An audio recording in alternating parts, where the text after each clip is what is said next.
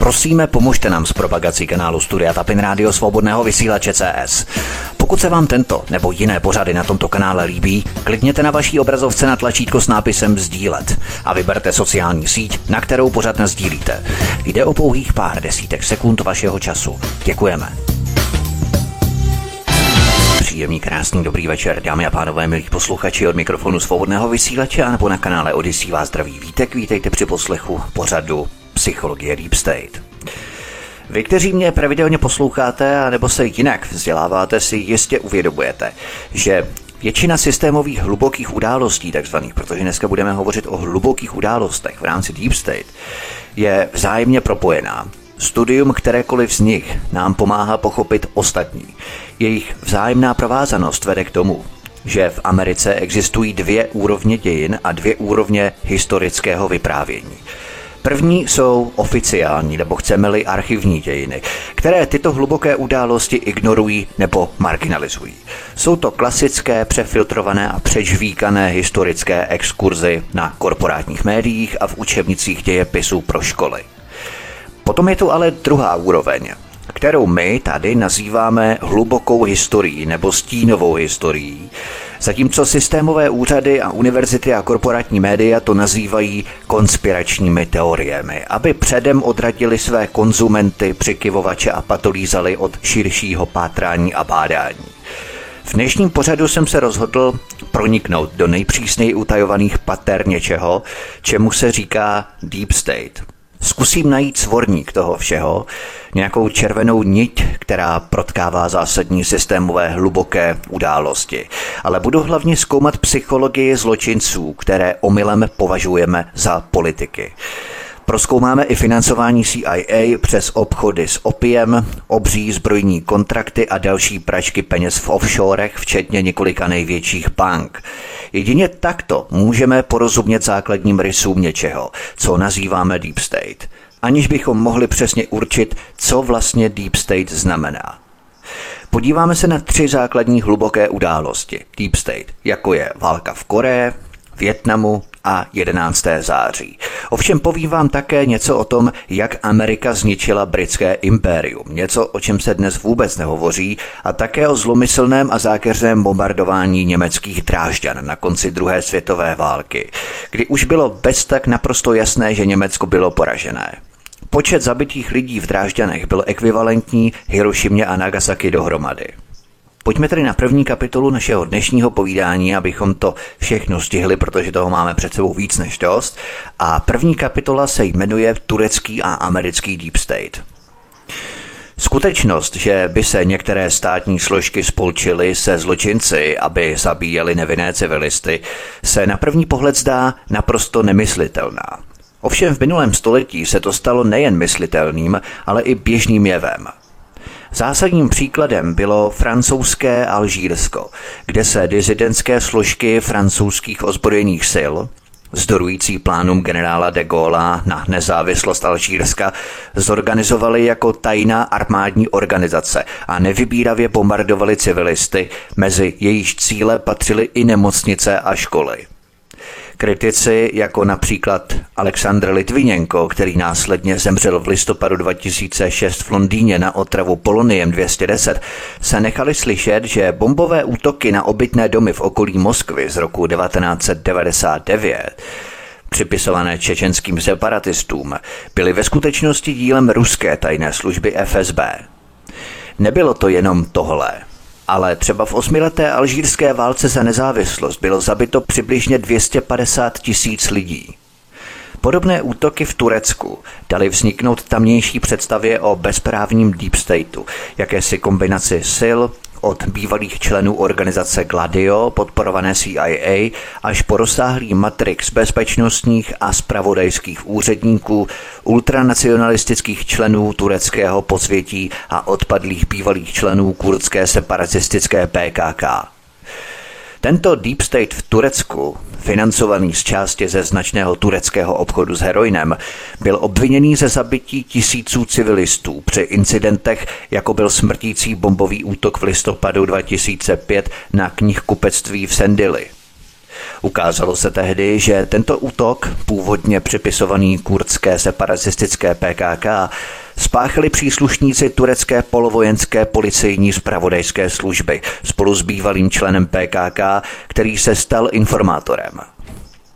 dvacátého třetího dubna dva tisíce osm byl bývalý turecký ministr vnitra Mehmet Ağar postavený před soud za svou roli v této špinavé válce v devadesátých letech. Pojďme se podívat na další kapitolu Bojovníci a obchodníci, americký Deep State od druhé světové války.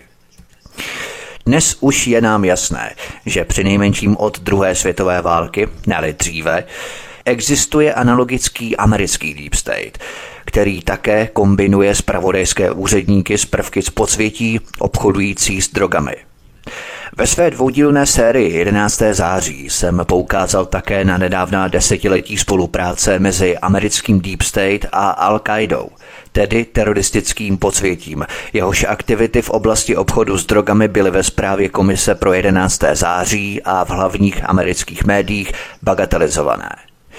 Ještě zbývá vysvětlit mentálně potlačovanou základní skutečnost, že hlavní školitel Al-Káidy v oblasti únosů letadel Mohamed Ali byl současně dvojím agentem, který se hlásil F B I, ale téměř jistě stále udržoval spojení se C I A. A právě C I A tohoto agenta využívala a pomohla ho v osmdesátých letech přivést do Ameriky. Není sporu o tom, že Mohamed Ali zorganizoval bombový útok na americké velvyslanství v Keni a že tak učinil poté, co kanadská královská jízdní policie, která ho zadržela ve Vancouveru v přítomnosti jiného známého teroristy, Mohameda Aliho na pokyn F B I propustila. Na tomto historickém pozadí spolupráce se můžeme zamyslet nad hypotézou pro další zkoumání, že americký Deep State je nějakým způsobem zapletený s Al-Qaidou do zvěrstva v jedenáctého září a že to pomáhá vysvětlit nápadné zapojení C I A a dalších amerických agentur do následného utajování. Sibel Edmondsová, Američanka tureckého původu, která dříve pracovala jako překladatelka F B I, veřejně spojila Al-Kaidu i americké představitele s tureckým obchodem s heroinem, který je základem tureckého Deep Stateu. Ačkoliv jí bylo mimořádným soudním příkazem znemožněno promluvit přímo, její tvrzení shrnul Daniel Ellsberg. Al-Qaida, jak říkala v kongresu, je podle těchto rozhovorů z devadesát pět procent financovaná z peněz z drog.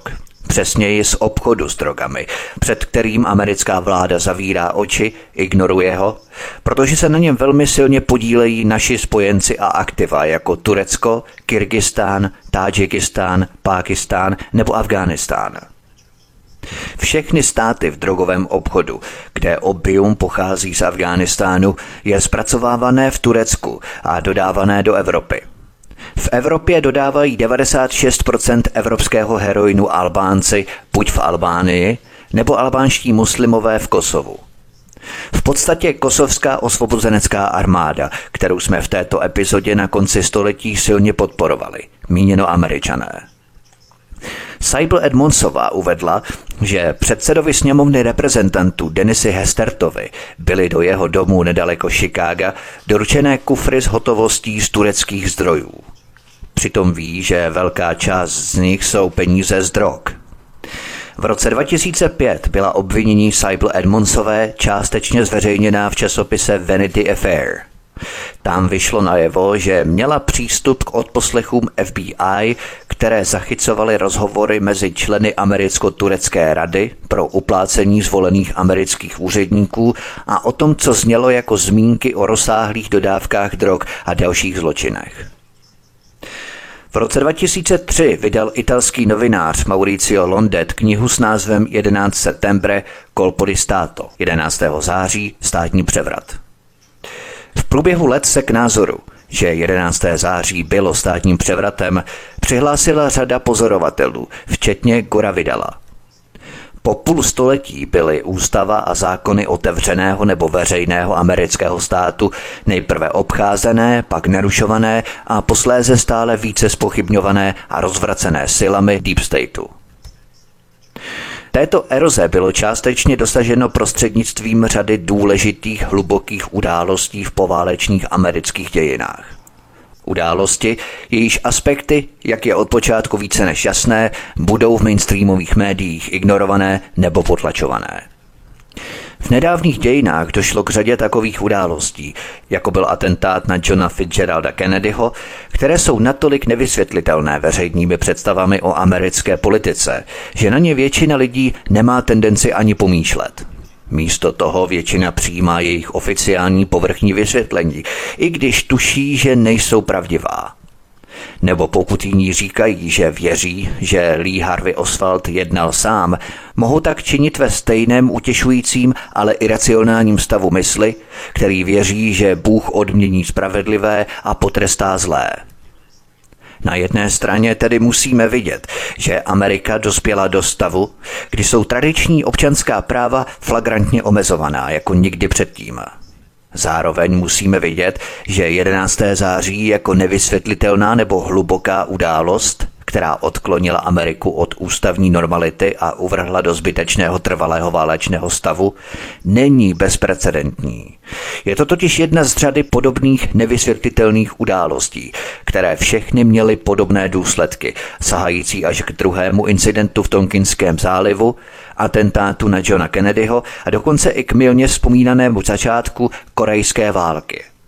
Ovšem musíme se vypravit právě na konec druhé světové války, abychom si naprojektovali způsob, jak americké korporace začaly dominovat světu. Potom teprve se vypravíme na tři základní klíčové hluboké události, tedy Koreu, Vietnam a jedenáctého září. Pojďme na další kapitolu, jak Amerika zničila britské impérium. Jedná se o málo známou část historie Spojených států, o které se prakticky nikdy nediskutuje. Tato historická epizoda ale byla jedním z hlavních faktorů, které po druhé světové válce zajistily Spojeným státům ohromnou výrobní a hospodářskou převahu. Zahrnuje konečné zničení britského impéria a také podmínky, které nastaly po skončení druhé světové války. První světová válka způsobila, že Británie ztratila asi čtyřicet procent někdejšího svého impéria a bohatství a druhá světová válka tento úkol téměř dokončila, ale ne bez málo známého dravého zásahu Ameriky. Během druhé světové války potřebovala Británie obrovské objemy dodávek potravin, surovin, průmyslového zboží, výzbroje a vojenské techniky. Britské továrny ale byly zničené válkou. V každém případě neměli dostatečnou výrobní kapacitu. Británii také stále více chyběly peníze na zaplacení tohoto zboží, což řešila nákupy na úvěr od svých kolonií. Kanada, Indie, Austrálie, Jižní Afrika a mnoho dalších zemí dodávalo Anglii potřebné zboží a válečný materiál pod příslibem budoucí platby. Plán byl takový, že po skončení války Británie tyto dluhy splatí vyrobeným zbožím, které bude schopná dodávat obnovená Británie. Tyto dluhy byly evidované v tehdejší britské měně, librách šterlinků a vedené v účetních knihách v anglické bance, běžně označovaných jako šterlinková bilance. Po skončení druhé světové války byly Spojené státy jedinou velkou světovou ekonomikou, která nebyla rozbombardovaná na padrť, zemí s nedotčenými továrnami, která byla schopná pracovat na plný výkon a vyrábět téměř všechno, co svět potřeboval. Spojené státy měly obrovskou kapacitu dodávek, ale mnohé země britského impéria, jejíž ekonomiky byly v dobrém stavu a měly peníze na zaplacení, odmítali od Spojených států nakupovat, protože čekali, až se Velká Británie obnoví a splatí nesplacené dluhy vyrobeným zbožím. Americká vláda a korporace si uvědomovaly, že tento obrovský trh, který se skládal z tolika světových zemí, pro ně zůstane uzavřený možná celá desetiletí a že budou mít jen malý nebo žádný obchodní úspěch v jakékoliv části bývalého britského impéria, dokud budou tato šterlinková salda v účetních knihách Bank of England. A právě na tomto místě se ostře ukazuje skutečná povaha Ameriky. Událost, která lépe než mnohé jiné ilustruje příběh americké fair play a vytváření rovných podmínek ze strany Spojených států. Pojďme na další kapitolu. Británie prosí ve Spojených státech. Na konci války Británie, fyzicky zničená a finančně zbankrotovaná, neměla továrny na výrobu zboží pro obnovu, materiál na obnovu továren nebo na nákup strojů pro jejich naplnění, ani peníze na zaplacení čehokoliv z toho. Situace Británie byla tak vážná, že vláda vyslala ekonoma Johna Maynarda Keynese s delegací do Spojených států, aby prosil o finanční pomoc a tvrdila, že Británie čelí finančnímu Dunkerque. Američané byli ochotní tak učinit pod jednou podmínkou.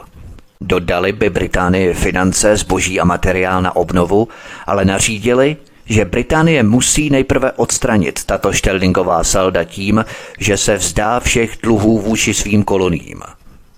Alternativou bylo nedostávat od Spojených států ani pomoc, ani úvěry. Jednoduše Američané dali Britům dvě možnosti. Buď vám pomůžeme, ale za oplátku vy nebudete vracet vaše dluhy koloniím, nebo vám nepomůžeme a vy budete muset splácet vaše dluhy těmto koloniím. Zbídačená a zadlužená Británie bez přírodních zdrojů a bez úvěrů a schopnosti platit neměla jinou možnost, než kapitulovat. A samozřejmě po zrušení všech pohledávek a vzhledem k tomu, že Spojené státy i hned mohly vyrábět, neměly tyto koloniální země žádný další důvod odmítat průmyslové zboží ze Spojených států. Takže Velká Británie nejen, že svým koloniím sice nemusela splácet své dluhy z doby druhé světové války, ale Spojené státy tímto majstrštykem obsadily všechny bývalé britské kolonie svým zbožím. Velkou Británii jednoduše nahradily. Tato americká strategie byla prostě úspěšná.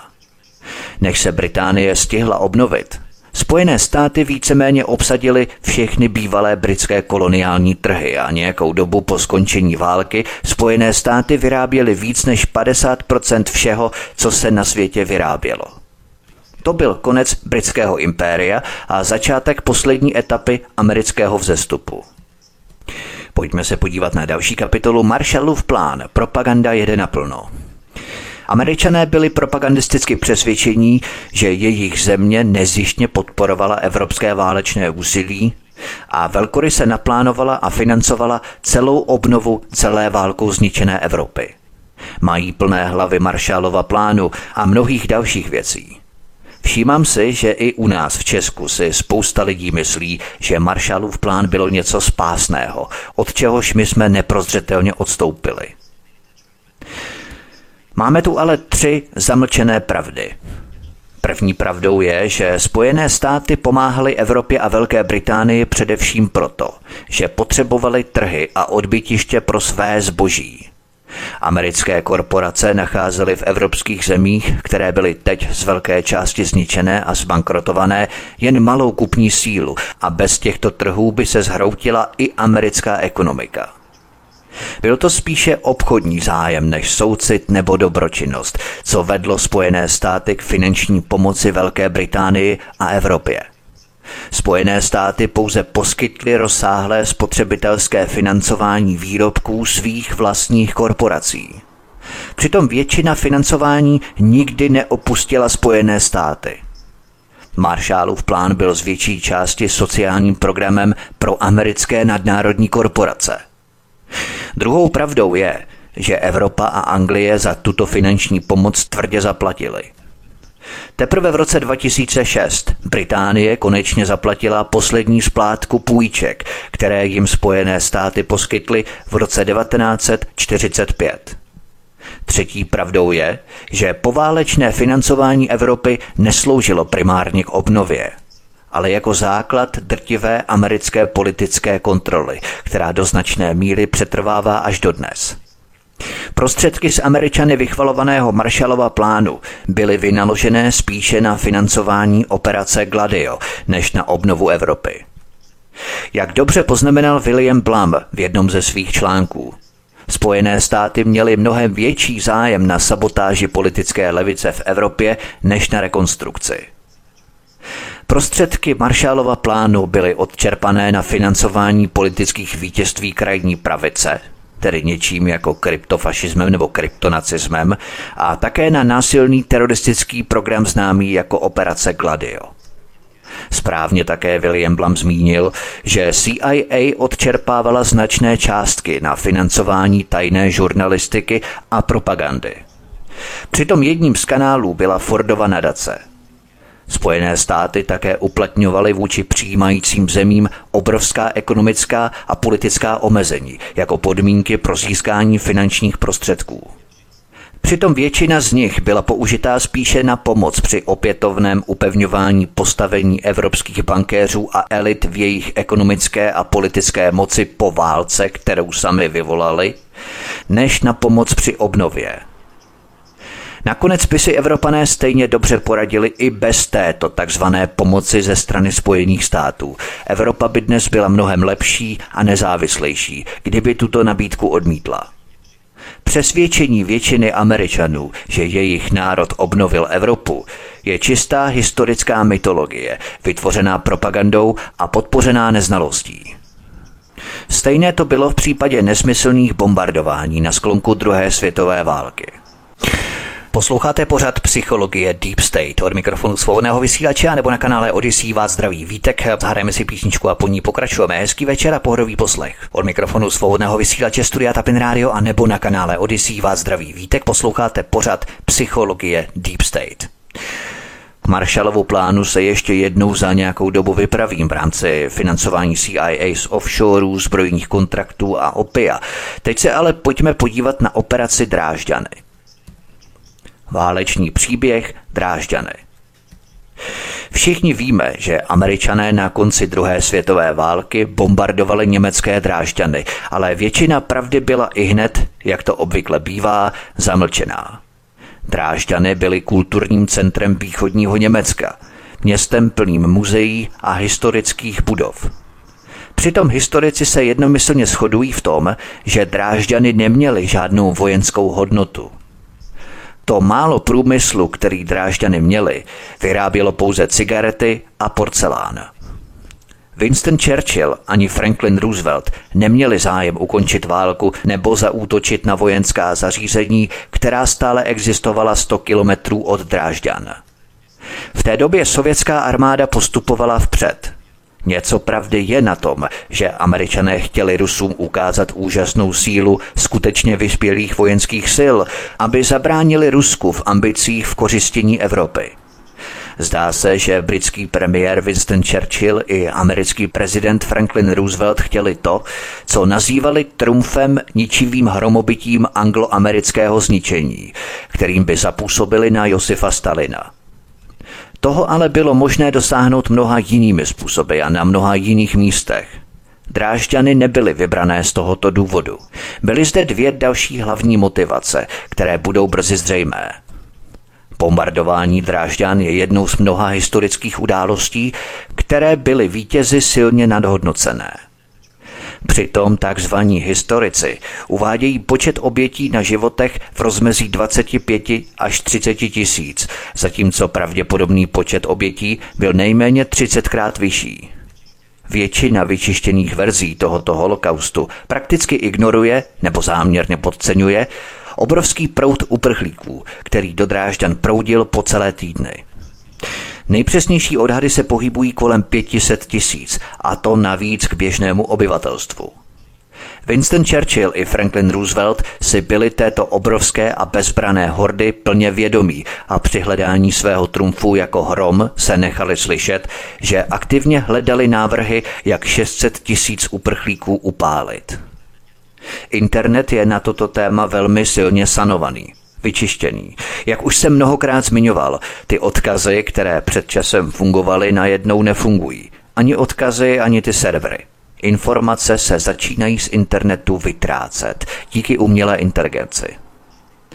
Důležitým bodem, který se historici rozhodli přehlédnout, je skutečnost, že Američané a Britové nebombardovali pouze Drážďany, ale i stovky menších měst v jejich okolí, ze kterých mnohá byla tak totálně zničená, že už nikdy nebyla obnovená. Úplným zničením těchto menších okolních měst bylo obyvatelstvo nahnané jako stádo zvířat do větších měst, jako byly třeba Drážďany, kde mohlo být vyhlazené jedním masivním úderem. Počáteční bombardování obklíčilo oblasti, jako byly Drážďany, a vyhnalo lidi z těchto menších okolních měst do Drážďan, kde mohli najít jídlo, přístřeší a možná i lékařskou péči. Spojenecká vojska často bombardovala okolní silnice a železnice, aby zabránili útěku uprchlíků těmito směry a neúprosně je hnali na jatka. Plánem bylo vyhladit co nejvíce Němců. K datu bombardování se město plnilo stále většími statisíci uprchlíků, kteří utíkali z jiných napadených oblastí.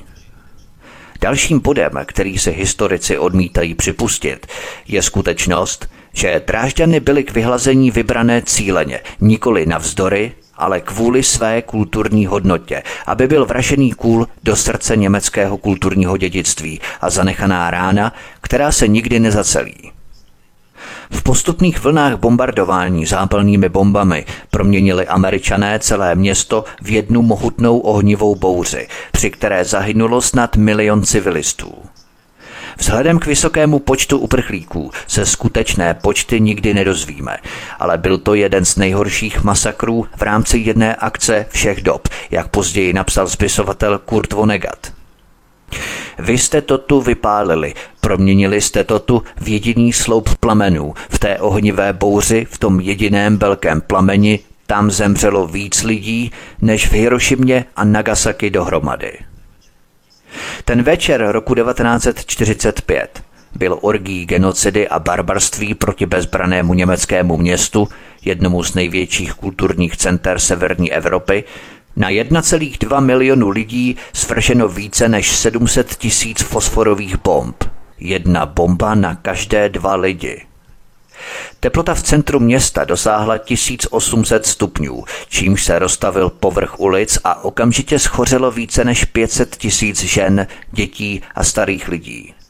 Mohutné spojenecké bombardéry útočily na Drážďany opakovaně a po dokončení třetí vlny vyslali Spojené státy stíhací letouny P padesát jedna Mustang, které bombardovaly všechno, co se hýbalo. Létali podél Labe, kde byly břehy plné stále přicházejících uprchlíků a téměř všechny je zabíjeli. Ostřelovali kolony sanitek a záchranných vozidel, které se snažily evakuovat přeživší. Ostřelovali nemocnice, kulomety ostřelovali bezmocné pacienty.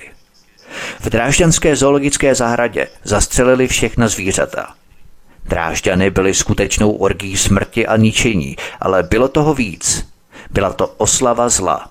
Nebyla to součást války. Bylo to zabíjení pro zabíjení a pro potěšení z něj.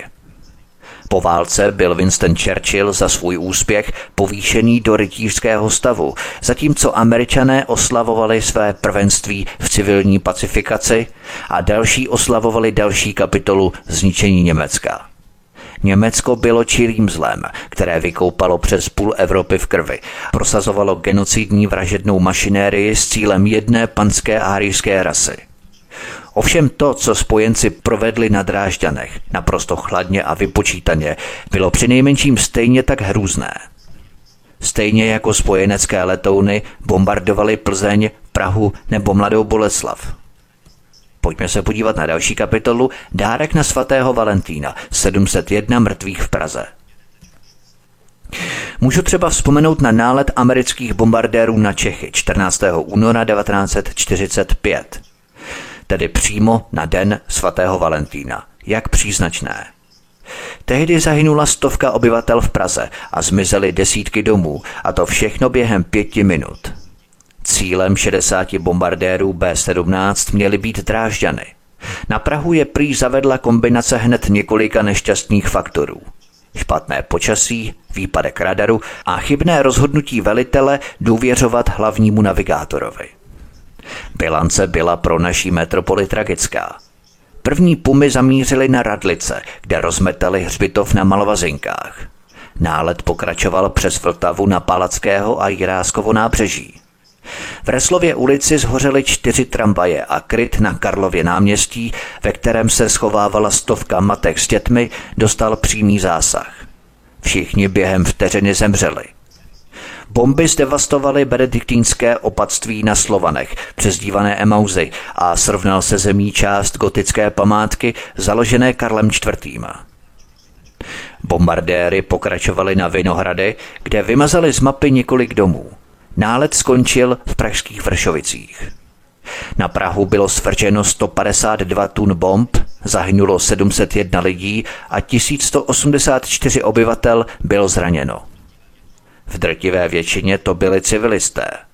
Č T K tehdy zveřejnila zprávu, ve které útočníky označila za teroristy.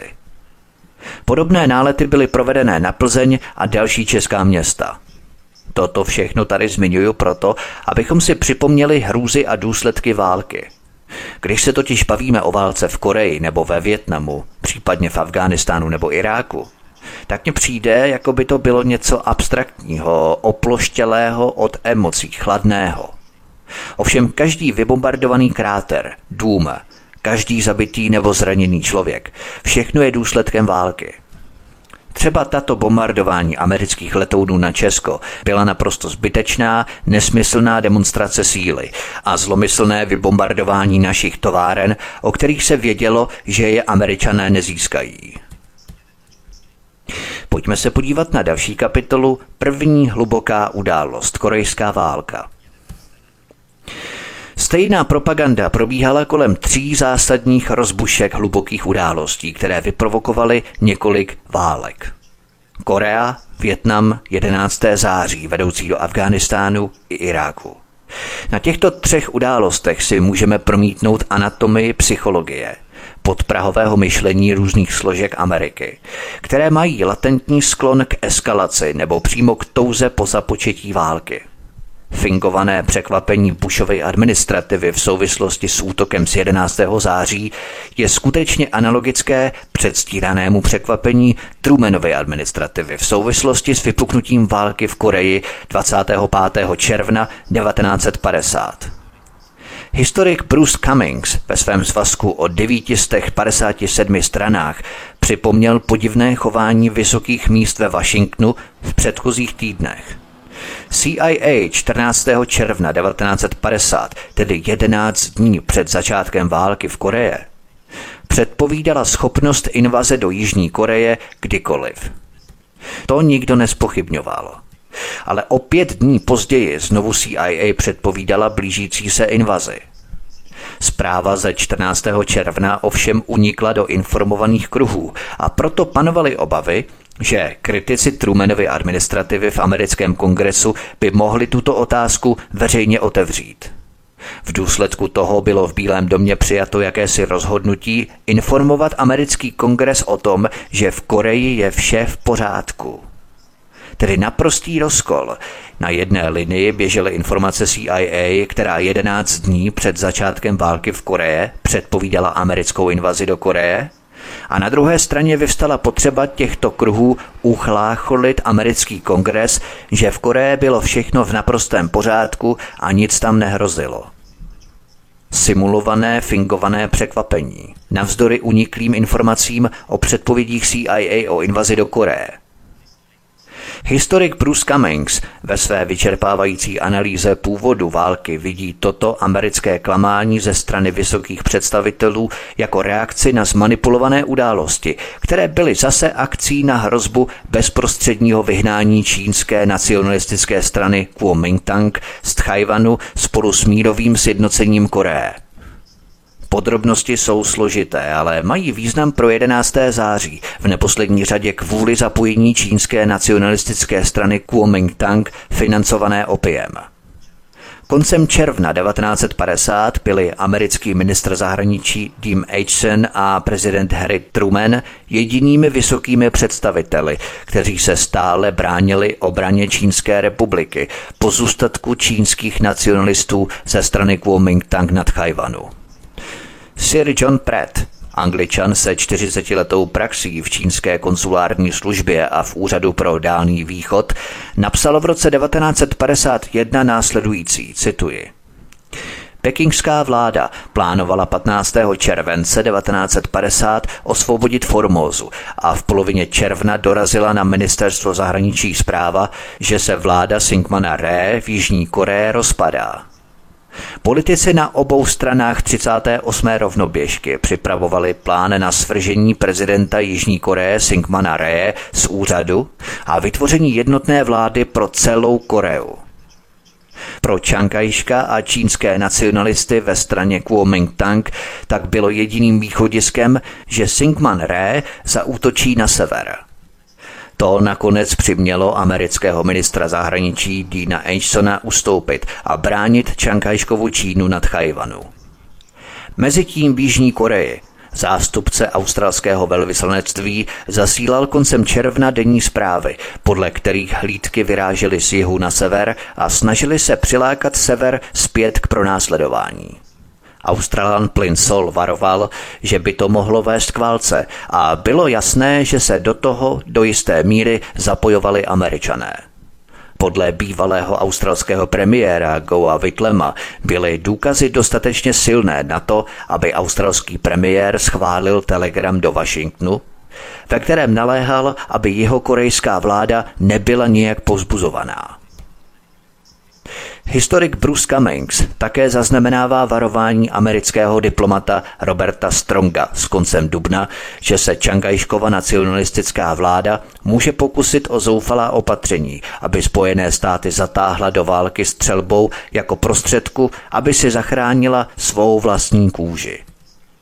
V kapitolách, které jsou příliš složité na to, abych je tady shrnoval, historik Bruce Cummings popisuje intriky řady Čankajškových podporovatelů, včetně čínské lobby ve Washingtonu, generála Claira Chenolta a jeho tehdy téměř zaniklé letecké společnosti K A T, později Air America, bývalého šéfa O S S, předchůdkyni C I A, generála Williama Donovana a v Japonsku generála Douglase MacArthura a jeho šéfa zpravodajské služby Charlese Willoughbyho.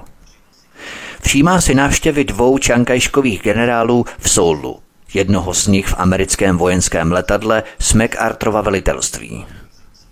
Dochází k závěru, že Čang Kaj-šek možná našel na korejském poloostrově provokaci k válce, která zachránila jeho režim na Tchajwanu na další dvě desetiletí. Pojďme se podívat na další kapitolu, druhá hluboká událost, válka ve Vietnamu. V roce devatenáct šedesát čtyři přijal americký kongres rezoluci o Tonkinském zálivu v reakci na ujištění ministra obrany Roberta McNamary, že existuje jednoznačný důkaz o druhém nevyprovokovaném útoku na americké torpédoborce. Dnes víme nejen o tom, že k žádnému takovému druhému útoku nedošlo, ale že kombinované obtěžování plavidel řízených C I A a amerických torpédoborců v severovietnamských vodách bylo natolik provokativní, že k němu přímo vybízelo. George Paul, který v té době zastával funkci náměstka ministra zahraničí, později v rozhlasovém rozhovoru pro B B C v roce devatenáct sedmdesát sedm poznamenal, že mnoho lidí, kteří byli spojeni s válkou, hledalo jakoukoliv záminku k zahájení bombardování. Vyslání torpédoborce do Tonkinského zálivu bylo především provokací. Existoval pocit, že pokud se torpédoborec dostane do nějakých potíží, poskytne nám potřebnou provokaci. Tato hluboká událost v Tonkinském zálivu vykazuje řadu podobností s hlubokou událostí v Koreji v roce devatenáct padesát. Tonkinský záliv lze také analyzovat do tří různých fází. Klamání kongresu vysokými úředníky, kterému předcházely provokační intriky v Asii a které bylo posílené klamovou manipulací se zprávami americké národní bezpečnostní agentury N S A. Všechny tři fáze lze také rozeznat v provokativních manévrech U S S Pueblo v roce devatenáct šedesát osm, v incidentu nebo hluboké události, která nevedla, jak si někteří zjevně přáli, k vojenské reakci proti Severní Koreji. Vykonstruovaný incident v Tonkinském zálivu umožnil prezidentu Lyndonu Johnsonovi rozšířit válku ve Vietnamu prostřednictvím rezoluce o Tonkinském zálivu bez vyhlášení války kongresem. Z již odtajněné interní historie N S A dnes už víme, že čtvrtého srpna devatenáct set šedesát čtyři americká národní bezpečnostní agentura N S A disponovala sto dvacet dva dokumenty signálového zpravodajství, které dohromady jasně naznačovaly, že čtvrtého srpna k žádnému druhému severovietnamskému útoku nedošlo. Hanojské námořnictvo se té noci nezabývalo ničím jiným než záchranou dvou lodí poškozených druhého srpna. V této souvislosti je třeba připomenout, že americká národní bezpečnostní agentura N S A měla k dispozici další informace, které se týkaly severovietnamských lodí. Z těchto sto dvacet dva dokumentů bylo ale do Bílého domu dodaných pouze patnáct, které obsahovaly signálové zpravodajství podporující tvrzení, že komunisté zaútočili na dva torpédoborce. Mezitím v C I A odpoledne čtvrtého srpna dospěl analytik C I A, expert na severní Vietnam, k závěru, že na americké lodě pravděpodobně nikdo nestřílel. Odstavec v tomto smyslu zařadil do zprávy, kterou napsal pro Current Intelligence Bulletin, která měla být zaslaná Bílému domu a dalším klíčovým agenturám a následující rána se objevit v tisku. A pak se stalo něco jedinečného. Ředitel úřadu oddělení C I A, velmi vysoký důstojník, se stoupil do útrob C I A, aby nařídil odstavec vymazat. Vysvětlil to tak, že, cituji, to teď L B G ovi neřekneme, on už se rozhodl bombardovat severní Vietnam. Na těchto dvou příkladech si můžeme krásně vyprojektovat, jak určité paralelní události v americké národní bezpečnostní agentuře N S A a zpravodajské agentuře C I A ilustrují, jak může určité společné byrokratické myšlení nebo sklon k vojenské eskalaci vyvolat synergické reakce v různých prostředích, aniž by muselo nutně dojít ke spikleneckému spolčení mezi oběma agenturami. Když N S A a C I A mají podprahové myšlení se sklonem pro vyvolání války, nemusí to být ani spiknutí. Jde o převládající myšlenkový vzorec, celkové naladění a nastavení americké byrokracie, agentur, Pentagonu, bezpečnostních a zpravodajských služeb. Jakýsi všeprostupný podprahový latentní vzorec eskalace a vyvolání válek. Pak se můžeme zamýšlet i nad účely, proč takový myšlenkový vzorec americký Deep State vykazuje. Přirozeně dojdeme k penězům, protože válečná mašinérie vyprázdní přeplněné vojenské sklady, které už praskaly ve švech. Vojáci potřebují vystřílet munici, náboje, rakety, bomby, aby se mohlo zase začít vyrábět a tedy dělat biznis, opět zaplňovat sklady. Válka a biznis, o nic jiného nejde. Jenomže to nejsou peníze pro americký lid. Lidé sami o sobě z války vůbec nic nemají, nemají ani dolar. Jde o americké nadnárodní korporace a hlavně bankéře, kteří si potřebují vydobít cestu k drancování a plenění nerostného bohatství, když jim ho ta daná země nechce dát dobrovolně, respektive když se nechce nechat skorumpovat. Všechno jsem to řešil v bankéřských upírech, vysát a zadlužit. Podrobení se souhlasem nebo dobytím. Proto má americký Deep State latentní sklon k myšlení vyvolávání válek. Válka rovná se biznis, peníze, vliv a moc. Více než zajímavá je skutečnost, že v C I A v šedesátých letech stále ještě působili vysocí důstojníci, kteří věřili, že dříve nebo později je střet s čínskými komunisty nevyhnutelný a obnovili starý návrh generála Chenolta na rozsáhlé vylodění Čankajška na čínské pevnině. Tohle zřejmě vysvětluje sérii manipulativních eskalačních kroků v Laosu krátce před událostmi v Tonkinském zálivu s podobnou dynamikou směřující k rozšíření americké války za hranice Jižního Vietnamu. V letech devatenáct set šedesát tři až šedesát čtyři lze opět, stejně jako v roce devatenáct set padesát, zaznamenat intrikování místních složek čínské nacionalistické strany Kuomintang, v tomto případě přímo zapojených do obchodu s opiem. K tomu se potom ještě dostanu. Posloucháte pořad Psychologie Deep State. Od mikrofonu Svobodného vysílače nebo na kanále Odyssey vás zdraví Vítek. Zahrajeme si písničku a po ní pokračujeme. Hezký večer a pohodový poslech. Od mikrofonu Svobodného vysílače Studia Tapen Radio a nebo na kanále Odyssey vás zdraví Vítek. Posloucháte pořad Psychologie Deep State. Pojďme ale na další kapitolu, třetí hluboká událost, jedenáctého září dva tisíce jedna. Pokud jde o jedenáctého září, paradox mezi povrchním klidem a alarmujícím varováním je stejně zřejmý jako v roce devatenáct set padesát. Dokonce i zpráva Komise pro jedenáctého září přiznává, že v létě dva tisíce jedna systém svítil červeně pro útok Al-Qaidy. Její záznam dostatečně vyvrací tvrzení Condoleezzy Riceové z května dva tisíce dva, která prohlásila, cituji, nemyslím si, že by někdo mohl předvídat, že se tito lidé pokusí použít letadlo jako raketu, unesené letadlo jako raketu. Takže opět další velký kontrast. Systém svítil červeně jako hrozba, ale Condoleezza Riceová vzpomínala, že by nikdo nic takového předvídat přece nemohl. Navíc, když si uvědomíme, že americká armáda už několikrát zkoušela a nacvičovala simulovaný útok nárazu letadla do Pentagonu nebo do jedné z věží Světového obchodního centra. Velmi podrobně jsem tato nacvičování probíral v mém dvoudílném cyklu jedenáctého září. A Condi Riceová si podle jejich slov nic takového nedokázala ani představit. Tady vidíme, jak oni nestydatě lžou a tváří se u toho naprosto přirozeně, že by člověk, který ty informace nemá, jim ty lži a žvásty klidně uvěřil.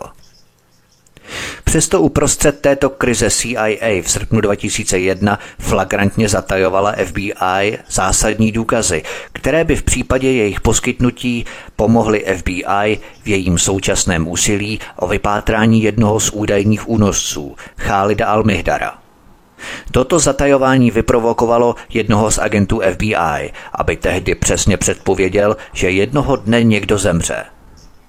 Toto zatajování zásadních důkazů před F B I ze strany C I A se velmi podobá tomu, jak C I A v říjnu devatenáct set šedesát tři zatajila před F B I důležité informace o Lee Harvey Oswaldovi.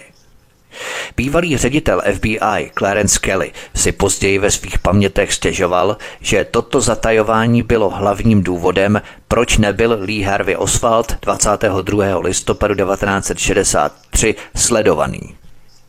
Jinými slovy, bez těchto zatajení by se ani atentát na Kennedyho, ani jedenáctého září dva tisíce jedna nemohli odehrát tak, jak se odehrály. Aniž bychom rozuměli podrobnostem, můžeme bezpečně usoudit, že operace C I A, tedy Deep State, byly nějakým způsobem zapletené, ať už nevinně nebo konspirativně, do pozadí atentátů jak Johna Kennedyho, tak jedenáctého září. Pokud jde o zatajování informací o Lee Harvey Oswaldovi ze strany C I A před F B I, dokonce i bývalá důstojnice C I A Jane Rownová souhlasila, že to svědčí o určitém druhu operativního zájmu C I A o Oswaldův spis. Lawrence Wright v komentáři pro The New Yorker k analogickému zatajování informací C I A o Chálidu Al-Mihdarovi dospěl k podobnému závěru, že C I A možná také chránila zahraniční operaci a bála se, že ji F B I odhalí.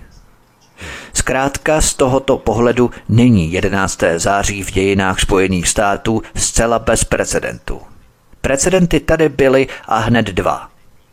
Nemělo by být proto vnímané jako jedinečný odklon od spořádané ústavní vlády, tedy určitý státní převrat, ale jako další nevysvětlitelná hluboká událost, která pokračuje v erozi amerického ústavního systému, otevřené politiky a občanských svobod. Ještě znepokojivější je, že řada hlubokých událostí, které jsem řešil, jako Korea, atentát na Johna Kennedyho, Tonkinský záliv, jedenáctého září a tak dále, má dostatek společných rysů, které naznačují, že jejich příčiny nebyly zcela vnější, ale že alespoň částečně vycházely z převládajících sil uvnitř amerického Deep State.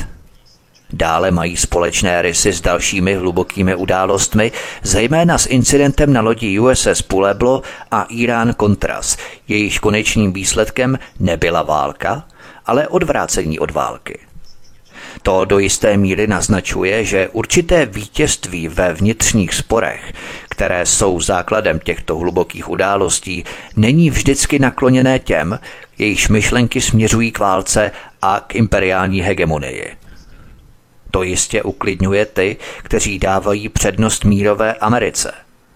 Dále to ale posiluje pocit, že sériové diskontinuity nebo hluboké události, které narušují americké dějiny od druhé světové války, nejsou sledem nějakých nesouvisejících vnějších náhod, ale přinejmenším z části produktem nějakých hlubokých domácích sil, které dosud nebyly dostatečně pochopené.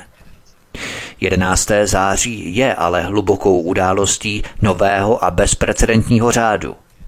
Hluboké události související s politickou kontrolou Ameriky jsou mnohem častější, než by si většina z nás ráda připustila.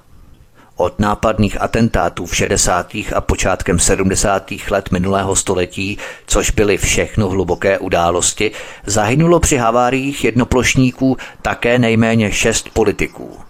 Koneckonců havárie vrtulníku s Petrem Kellnerem na Aljašce dodnes také nebyla vysvětlená.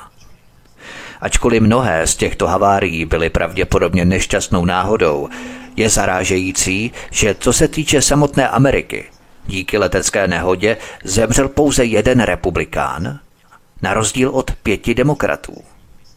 Oficiální popis smrti tří z těchto demokratů, senátora Paula Venstona a kongresmanů Hale'a Boxe a Micka Beggiche, byl zpochybněný, stejně jako velmi podezřelá a náhodná smrt odborového předáka Joe Waltera Reutera při havárii jednoplošníku v roce devatenáct set sedmdesát. Z těchto hlubokých událostí některé, zejména atentát na Johna Kennedyho, vynikají systémovým dopadem na americkou politickou společnost. Třem velkým americkým válkám od druhé světové války, Koreji, Vietnamu a Iráku, předcházely hluboké události, které kumulativně přispěly k současné americké ekonomice založené na válce. Z tohoto pohledu spadá jedenáctého září do posloupnosti, ve kterém mu předcházejí druhý incident v Tonkinském zálivu a intriky a lži v červnu devatenáct set padesát týkající se Koreje. Kontinuita minulých hlubokých událostí je součástí problému, kterému čelí ti, kdo chtějí pochopit a napravit to, co je jejich základem. Hlavní americká média se totiž natolik zapletla do minulých ochranářských lží o Koreji, Tonkinském zálivu a atentu na Johna Kennedyho, že mají teď stejně jako americká vláda prokazatelný zájem na tom, aby pravda o kterékoliv z těchto událostí nevyšla najevo. To samozřejmě platí i o jedenáctého září. Média, která dennodenně neúnavně propagovala oficiální mediální narrativ, těžko najednou otočí a budou tvrdit něco diametrálně odlišného, něco jiného. To by bylo přece popřední jejich zpravodajské integrity a bezúhonnosti, kterou oni samozřejmě nemají, to my víme. Ale stále velké procento lidí si stále nepochopitelně myslí, že ano, navzdory všem těm lžím, kterými nás každodenně krmí. Takže i korporátní média mají obrovský důvod držet tvrdou linii oficiální vládní propagandy a narrativu o těchto všech událostech. Nesmí ovšem ani pochybovat, jinak by to mělo fatální důsledky hlavně pro moderátory, kteří by nějakou pochybnost vyjádřili. To znamená, že současné ohrožení ústavních práv nepochází pouze od amerického Deep State. Jak jsem říkal v mnohých mých pořadech dříve, problémem je globální dominantní myšlení, které převládá nejen ve Washingtonu, ale také v mainstreamových médiích a dokonce i na univerzitách, které se smířily s nedávnými zásahy do ústavních svobod a stigmatizují nebo alespoň reagují mlčením na ty, kteří tvrdí něco jiného než oficiální deklarace a narrativy. Stejně jako je přijetí byrokratického skupinového myšlení nezbytnou podmínkou pro postup ve státě, tak se přijetí představ tohoto myšlení o slušnosti stále více stává podmínkou pro účast v hlavním proudu veřejného života. Když tohle říkám a tvrdím, mám na mysli něco užšího než všudy přítomný biznisem definovaný konsenzus, o kterém Gabriel Kolko kdysi tvrdil, že je ústřední skutečností, na které je založené to, jak vládnoucí třída uskutečňuje svou politiku.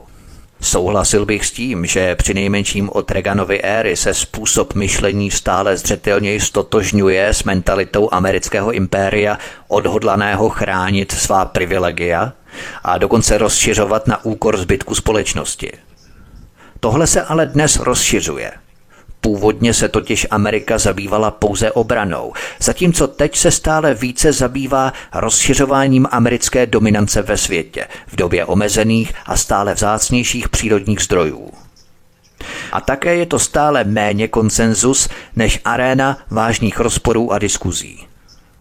Pojďme na další kapitolu. Deep State vítězí, autentických investigací ubývá.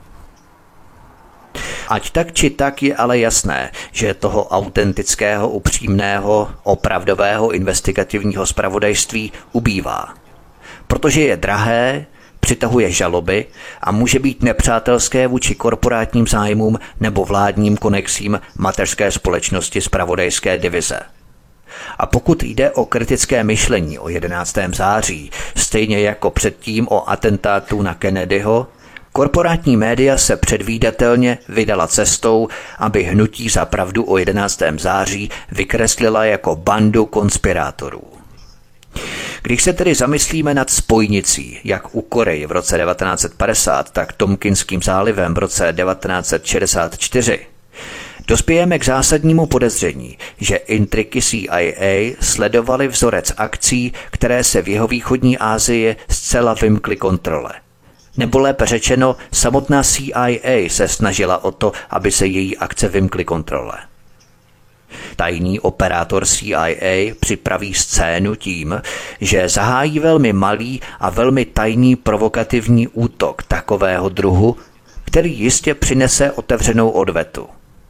Tyto tajné útoky, které mohly být provedené třetími stranami nebo žoldáky bez státní příslušnosti, jejíž materiál tajně dodala C I A, nepochybně vyvolají reakci, která je zase pozorovaná ve Spojených státech. Nejedná se o novou hru, ale byla povýšená na vysoký stupeň umění proti severnímu Vietnamu, aby vytvořila vzor pro útoky v Tonkinském zálivu. Tato myšlenka je sice svádivá, ale vykazuje druh konspirativního myšlení. Všichni máme obrovskou tendenci chtít se nechávat strhnout vírou, že existuje nějaká tajná zlá příčina všech zjevných neduhů světa. Konspirační teorie podporují přesvědčení, že když se zbavíme několika špatných lidí, bude na světě všechno v pořádku.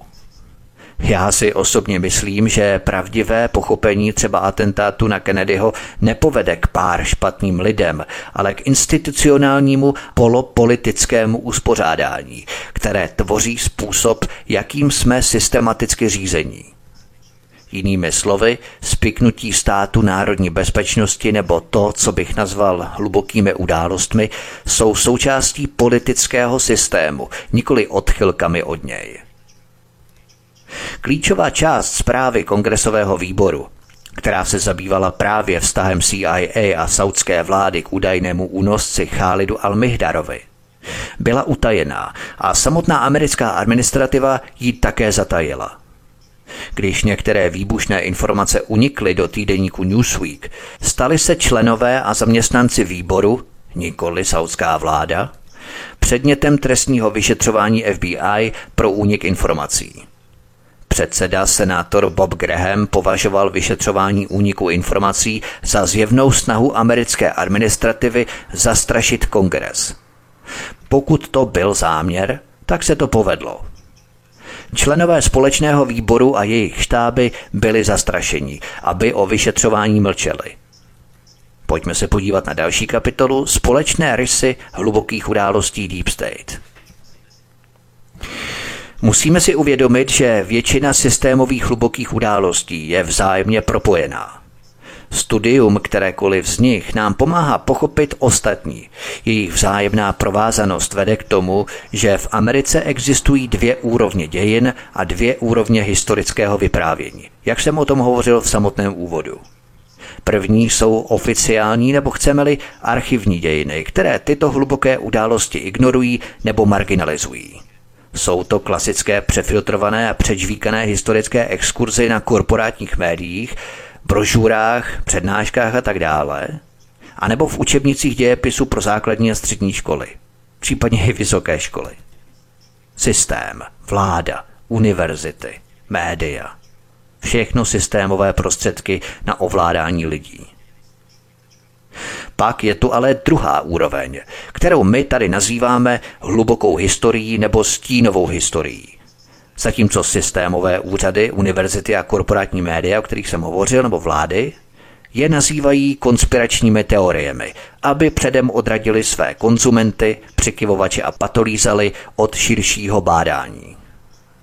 Jako příklad oficiálně ignorované nebo zkreslené hluboké události rád uvádím zadržení významné postavy Al-Qaidy, Mohameda Aliho, kanadskou královskou jízdní policií v roce devatenáct set devadesát tři.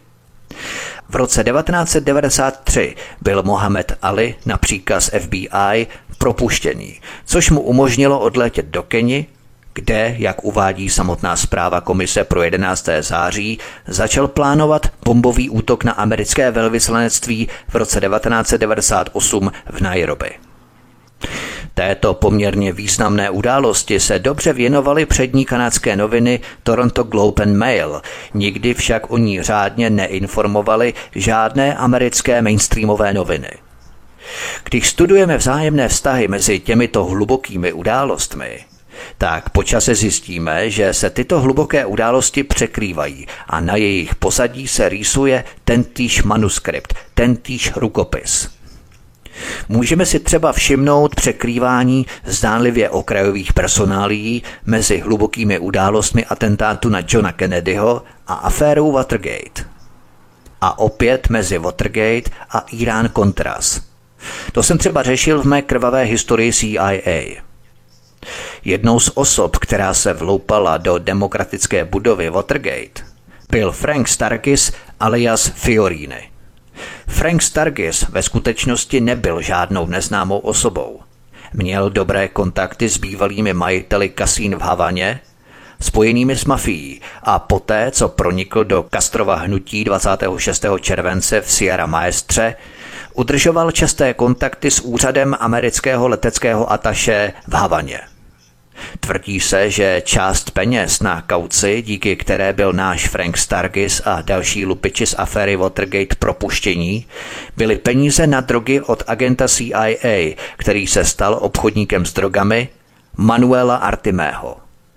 Ty drogy dodal další Artimého kontakt, který peníze z těchto drog vypral, a tím kontaktem byl Ramón Emilián Rodríguez.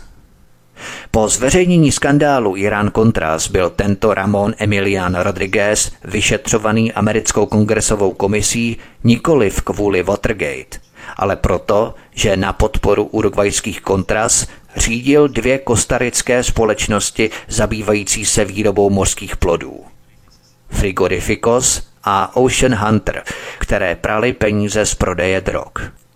Novějším příkladem, který jsem už zmínil, může být Mohamed Ali, muž zadržený a poté propuštěný kanadskou královskou jízdní policií.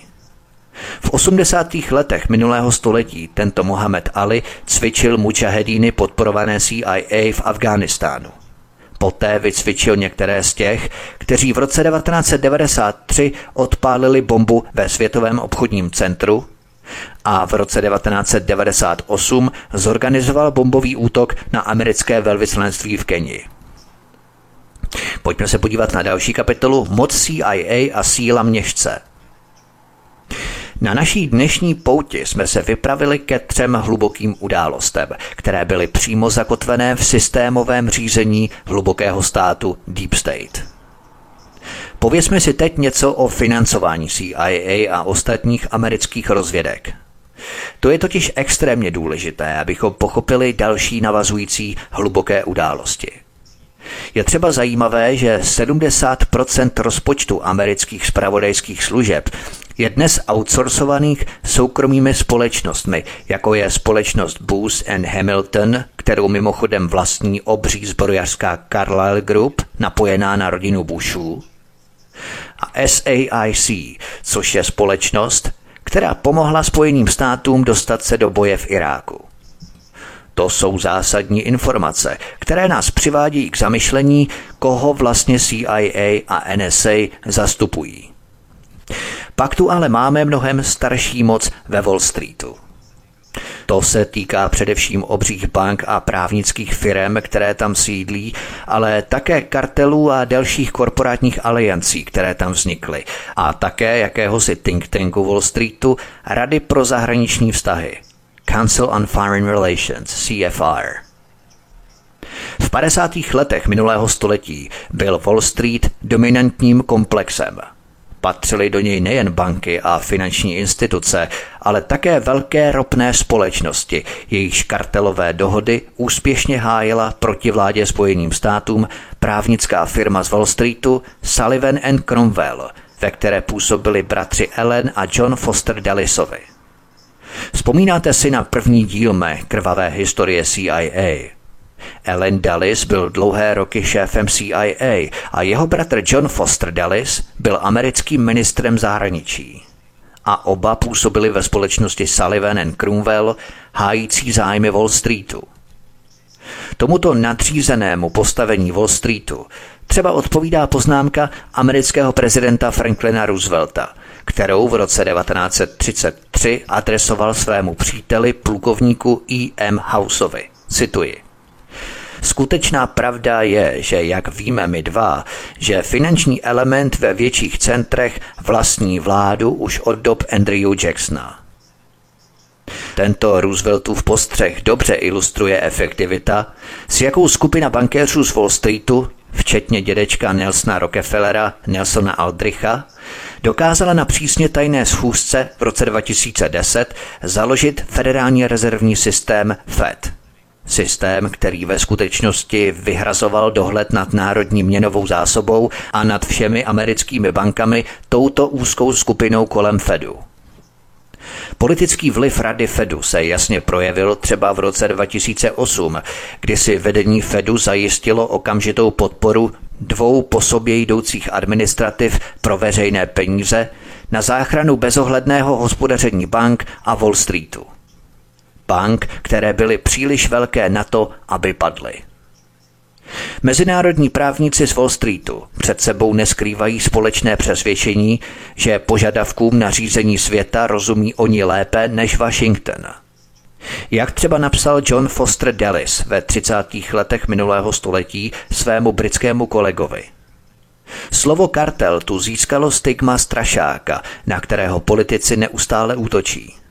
Skutečnost je ale taková, že většina těchto politiků je silně izolovaná a nacionalistická, a protože politické uspořádání světa bylo pod takovým vlivem tak zaostalé, museli podnikatelé, kteří se museli realisticky vypořádat s mezinárodními problémy, najít způsoby, jak projít a obejít hloupé politické bariéry.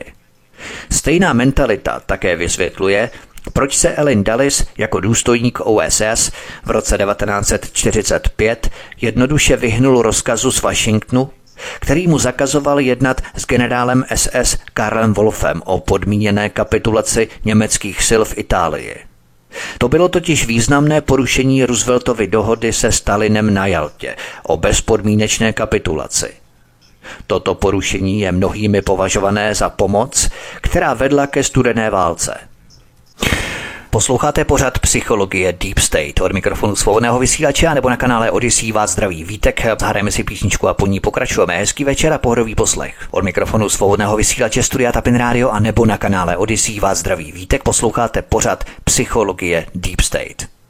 Pojďme se podívat na další kapitolu sedm velkých ropných společností Seven Sisters.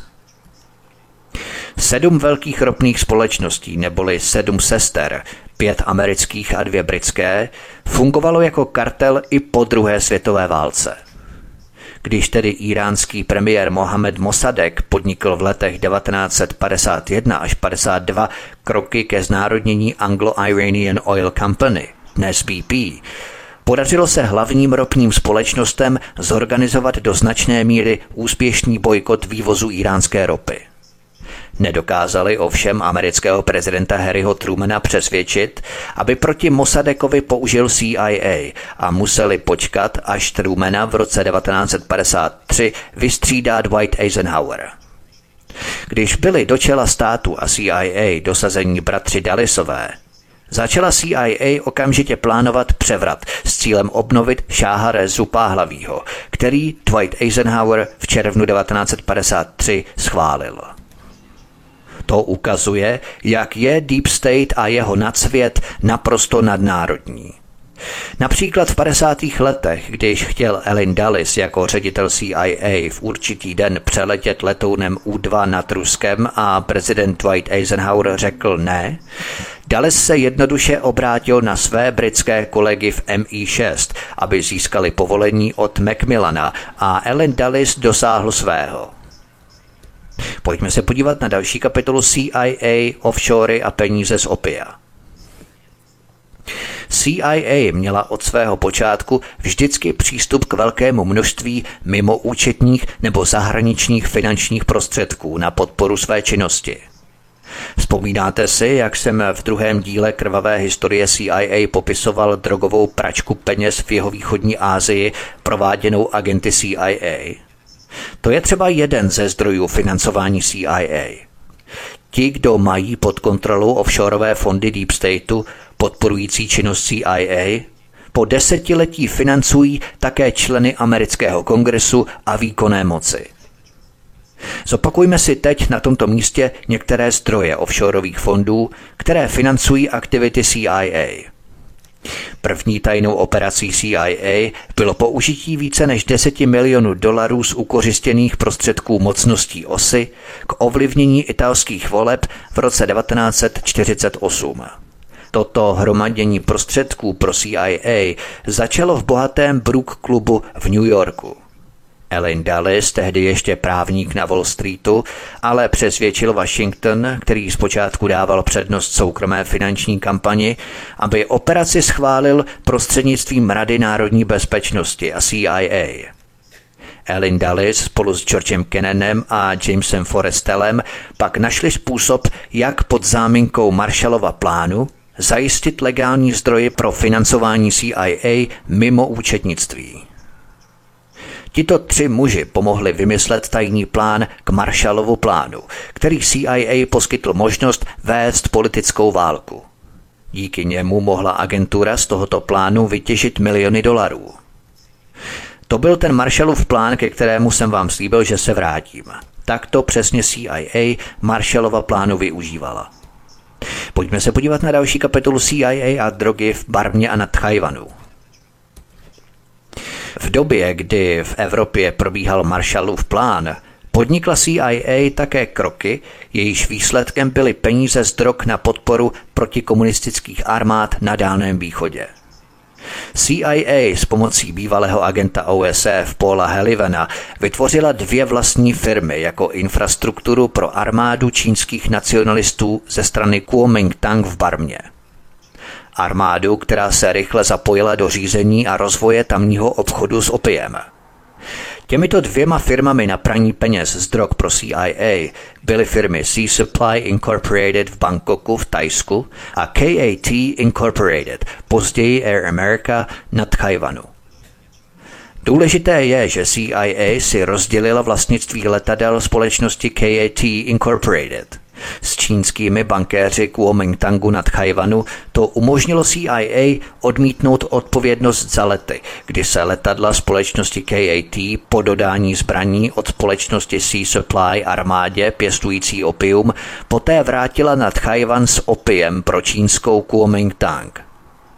Dokonce i poté, co C I A v roce devatenáct set padesát tři oficiálně přerušila své spojení s armádou čínské Kuomintang, dodávala její vlastnická firma Sea Supply Incorporated zbraně pro C I A vedené polovojenské síly Paru. Tyto polovojenské síly Paru byly také přinejmenším částečně financované z obchodu s drogami. Zisky z Thajska se filtrovaly zpět částečně prostřednictvím našeho známého bývalého agenta Paula Halivana jako dary členům obou stran v americkém kongresu. Thajský diktátor Phao Srihanon, obchodník s drogami, který byl tehdy údajně nejbohatším mužem na světě, najal právníka a koho jiného než bývalého agenta Paula Halivana jako lobbystu vedle bývalého šéfa O S S Williama Donovana, který byl v letech devatenáct padesát tři až padesát pět velvyslancem Spojených států v Thajsku. William Donovan a Paul Halivel si mezi sebou rozdělili americký kongres, přičemž William Donovan převzal odpovědnost za republikány a Paul Halivel za demokraty. Pojďme se podívat na další kapitolu C I A a drogy v Laosu. Nejdramatičtější využití zisků z prodeje drog mimo účetnictví k financování zahraničních armád se projevilo v kampani vedené C I A v Laosu v šedesátých letech. Podrobně jsem to probíral ve druhém díle krvavé historie C I A. Tam C I A dodávala letiště a letadla na podporu laoské armády, která měla třicet tisíc mužů a byla financovaná drogami. Jednu chvíli šéf laoské pobočky C I A Ted Shackley, náš známý Ted Shackley, dokonce povolal letadla C I A na podporu pozemní bitvy, aby jménem větší laoské královské armády zadržel obrovskou karavanu opia. Pojďme se podívat na další kapitolu C I A a zbrojaři v Japonsku a Saudské Arábii. V šedesátých a zejména v sedmdesátých letech začala Amerika dovážet stále více ropy z Blízkého východu.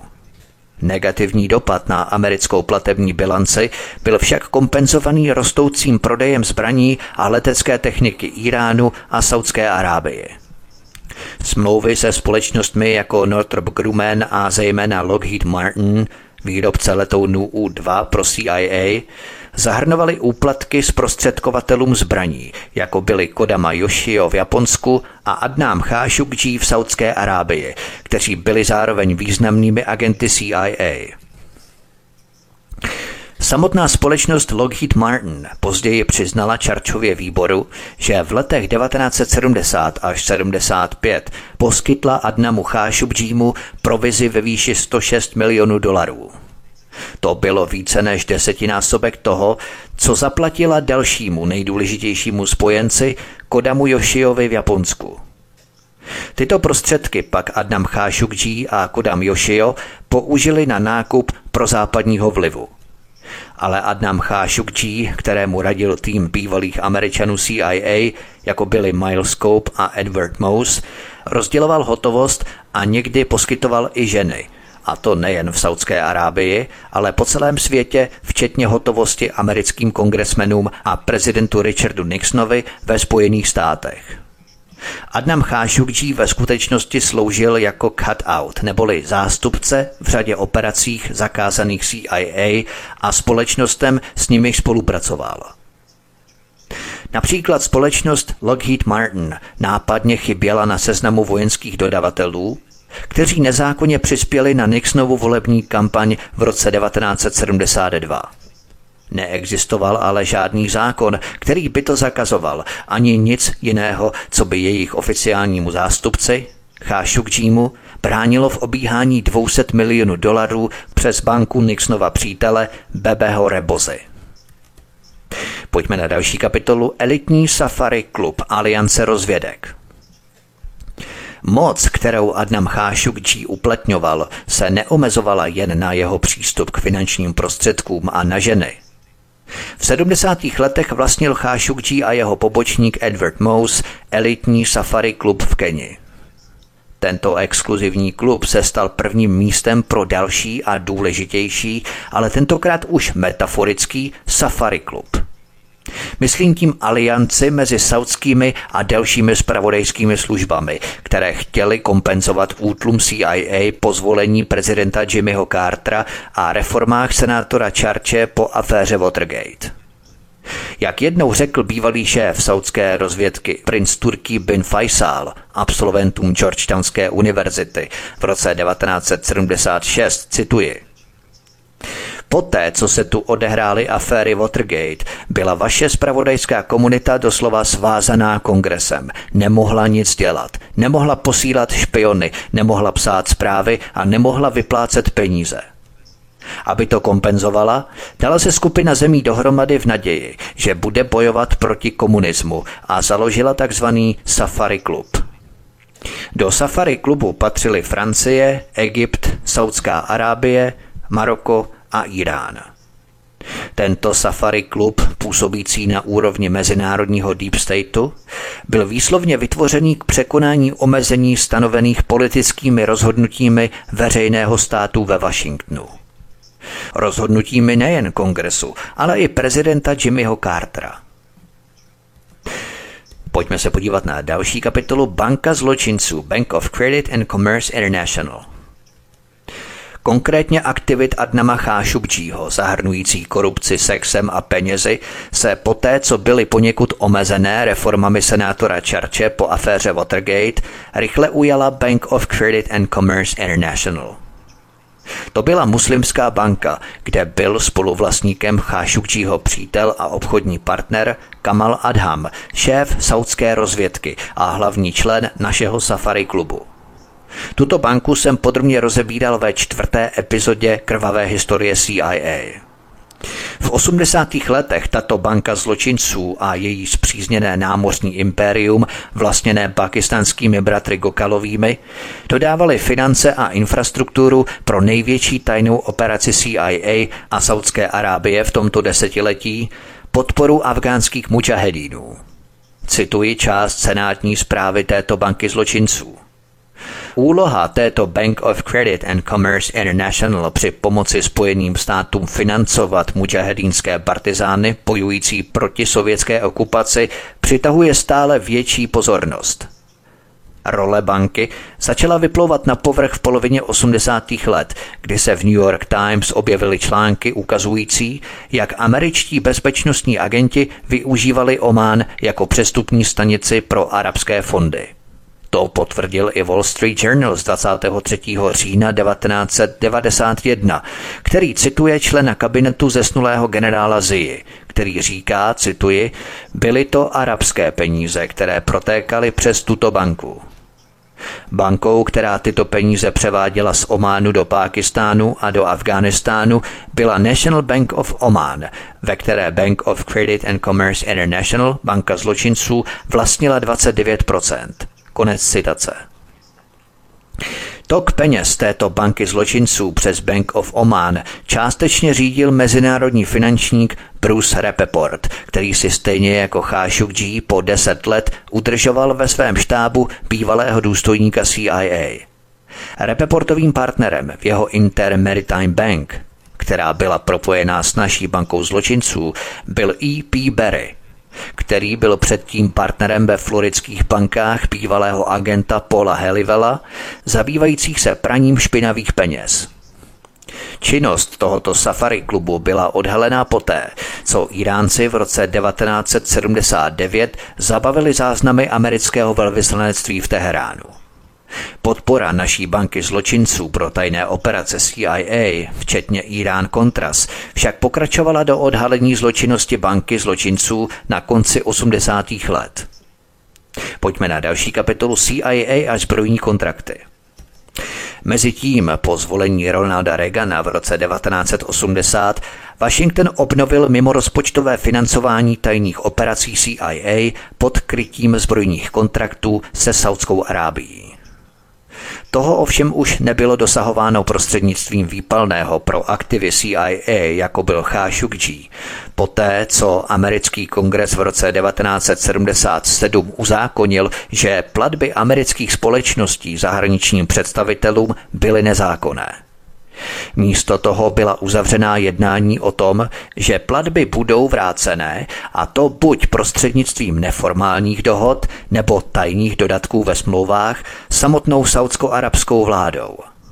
Dva po sobě jdoucí zbrojní obchody, Avex z roku devatenáct set osmdesát jedna a Al-Yamamah z roku devatenáct set osmdesát pět, značně zvýšily objem dostupných prostředků.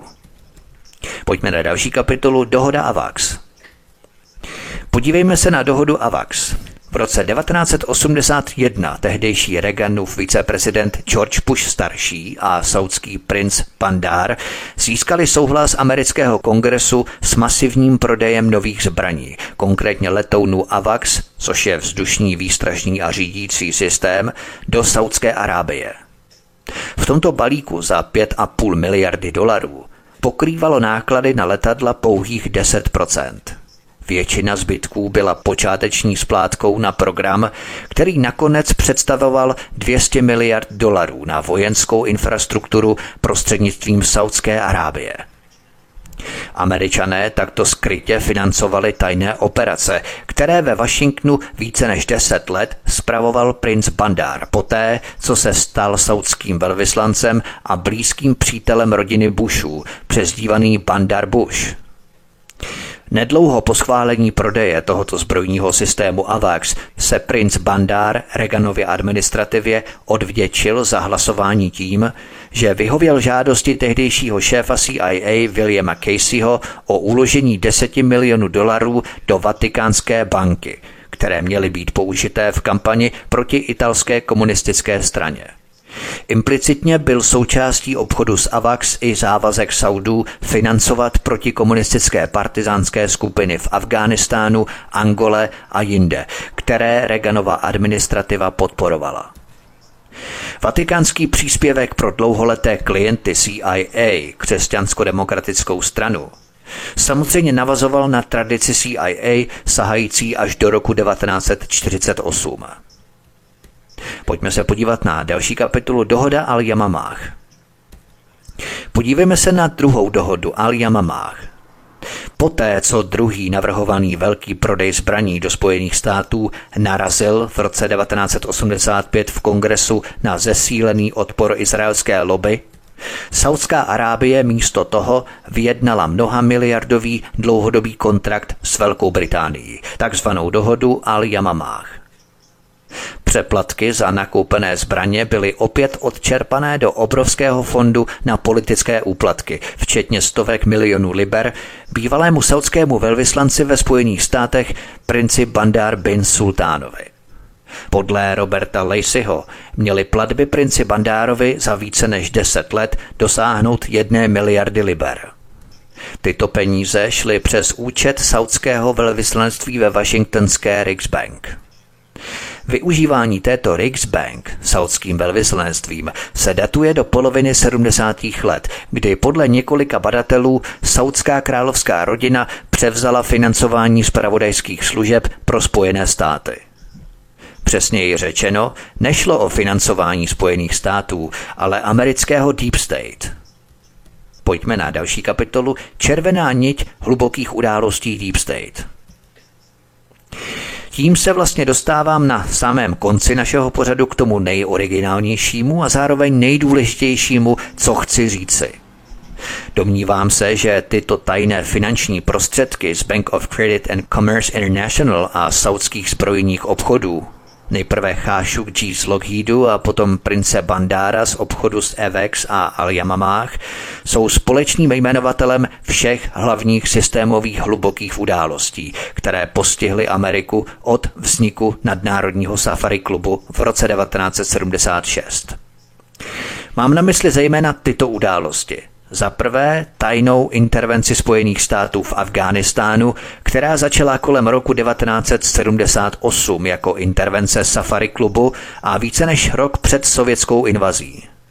Za druhé říjnové překvapení z roku devatenáct set osmdesát, které spolu se zvýšením cen saudské ropy pomohlo zajistit Reaganovo zvolení a tím i Reaganovu revoluci. Za třetí, Irán-Contras v letech devatenáct set osmdesát čtyři až osmdesát šest a za čtvrté v neposlední řadě jedenáctého září. Proto považuji za důležité analyzovat tyto události na úrovni nadnárodního Deep Stateu.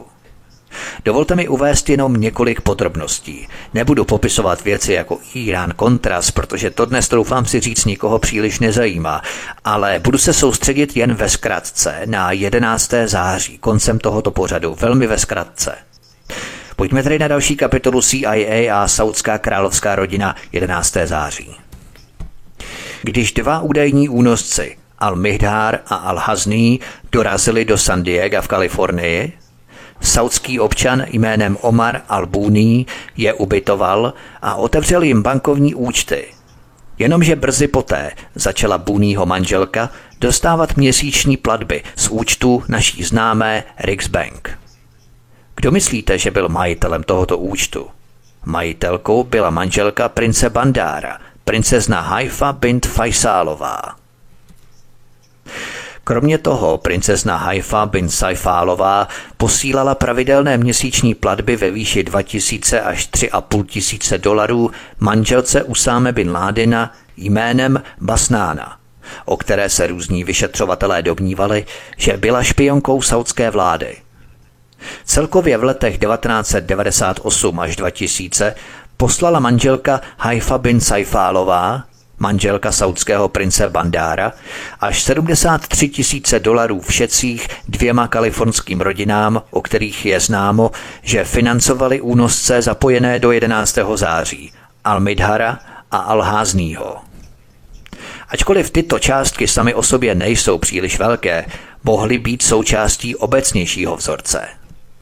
Třeba autor Paul Sperry tvrdil, že existovaly možné kontakty saudské vlády s nejméně čtyřmi dalšími údajnými únosci ve Virginii a na Floridě. Například vůdce jedenáctého září Mohamed Atta a další únosci navštívili dům, který vlastnil Esam Chazaví, saudský poradce synovce krále Fahda. Je ale nesprávné považovat Bandárovy účty v Riggs Bank za výhradně saudské. Připomeňme, že mezi platbami prince Bandára byl údajně i kufřík s více než deseti miliony dolarů, který putoval vatikánskému knězi pro dlouholeté klienty C I A křesťansko-demokratické straně. V roce dva tisíce čtyři Wall Street Journal uvedl, že Riggs Bank, která byla v té době vyšetřovaná ministerstvem spravedlnosti kvůli praní špinavých peněz, měla podle lidí obeznámených s operacemi Riggs Bank a amerických vládních představitelů dlouhodobé vztahy se C I A. Podívejme se na další kapitolu Rovníková Gvinea a ropné plošiny. Mezitím prezident Rovníkové Gvineje Obiang odčerpal miliony ze státní pokladny své země s pomocí Riggs Bank ve Washingtonu D C. Za to byl obviněný vedoucí účtu Riggs Bank Simon Kerry. Prezident Rovníkové Gvineje Obiang se však těšil souhlasu ministerstva zahraničí se smlouvou se soukromou americkou vojenskou firmou M B R I, jejíž cílem byla obrana ropných plošin na moři, které vlastnily společnosti Exxon Mobil, Marathon a Hess. Za vztahem C I A s touto Riggs Bank stála role, kterou hráli zámořští klienti banky při ochraně amerických investic, zejména v případě Saudské Arábie a Rovníkové Gvineje, největších ropných společností v zemi. Pojďme na poslední kapitolu závěr. Je zřejmé, že už několik desetiletí jsou procesy demokracie směřující z dola nahoru stále více vytlačované procesy deep stateu směřujícími se zhora dolů. Možná třeba někdy nastane čas systémové nápravy těchto procesů deep state. Domnívám se, že k dosažení této nápravy je třeba ale lépe porozumět hlubokým událostem a deep stateu.